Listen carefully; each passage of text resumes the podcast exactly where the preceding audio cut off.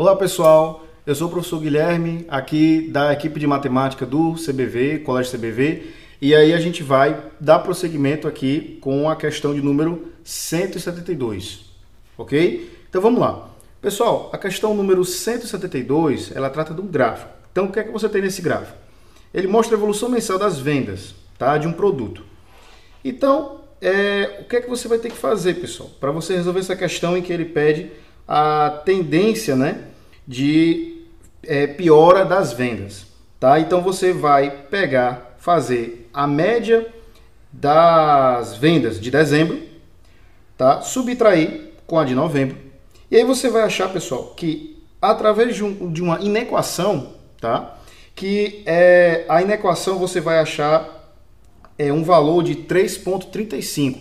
Esse valor, pessoal, é o referente ao mês a partir daqui, a partir do qual as vendas vão ficar piores. Só que você não tem um, mês de número 3,35. Então, o mês inteiro mais próximo a ele é o mês 4, referente a abril. Então, o gabarito é letra D, ok? Mês de abril. Seguindo aqui, pessoal, para a questão de número 174, tá? Ele fala da taxa de urbanização de um município, tá bom? Ela a questão quer saber qual é o município que vai ter investimento extra, porque quanto maior a taxa de urbanização, maior o investimento que ele vai receber. Então, pessoal, o que é que você vai ter que fazer? A taxa de urbanização, ele já diz na questão que é a, uma relação entre a, entre a população urbana do município sobre a população total, que é a urbana mais a população rural. Então, você fazendo isso, para os quatro municípios, você vai descobrir que o município 3 é o que tem a maior taxa de urbanização, com aproximadamente 68,75% de taxa de urbanização. Então, o gabarito é a letra C, município 3. Beleza? Seguindo aqui, pessoal, para a questão de número 175, tá? A questão dos cilindros. Você vai ter um desenho aí de cinco cilindros. O cilindro central sendo o maior deles em altura, e os outros quatro cilindros estão conectados a esse cilindro central por meio de canos, né? E aí, pessoal, pela, é uma questão simples de volume, tá bom? De conservação do volume. Então, o que é que você vai fazer? Você vai igualar o volume que você tem antes com o volume ao final, que é você quer descobrir a altura, não é isso? Então, o volume inicial, ele vai ser igual ao final. Quem é o final? O final vão ser 4 vezes o volume de um cilindro menor, mais o volume do cilindro no final, ou o volume do cilindro maior ao final disso, mais 4 vezes o volume de um caninho. Ok? Fazendo esse equacionamento aí, você vai descobrir que após cessar o fluxo de água entre eles, a medida em metro das alturas das colunas de água vai ser 1 metro, ou seja, gabarito letra D. Beleza?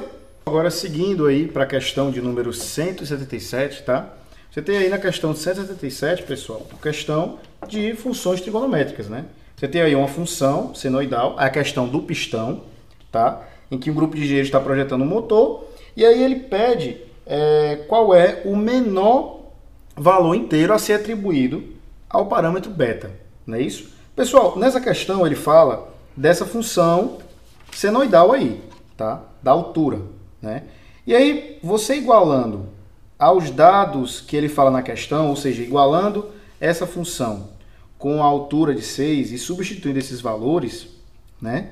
Você vai encontrar, pessoal, que beta é igual a 4, tá?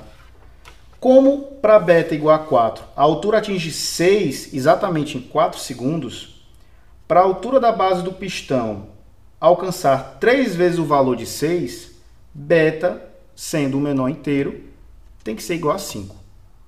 Ok? Então, o gabarito é letra D. Beleza?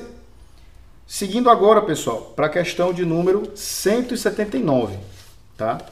179, ele fala dos cômodos de uma casa, né? Seis cômodos da casa. E aí ele pede a sequência de deslocamentos pelos cômodos de acordo com o consumo de energia mostrado no gráfico, tá bom? Se você organizar esses consumos e colocar de acordo com os cômodos, você vai ver, pessoal, que a sequência de deslocamentos vai ser o cômodo inicial 1 se movendo para o 4, do 4 para o 5, do 5 para o 4, do 4 para o 1, do 1 para o 6, do 6 para o 1 e finalmente do 1 para o 4. Então, a letra A é o gabarito da questão de número 179. Beleza? Questão aí tranquila de fazer. E finalmente chegamos à última questão da prova de matemática e do Enem.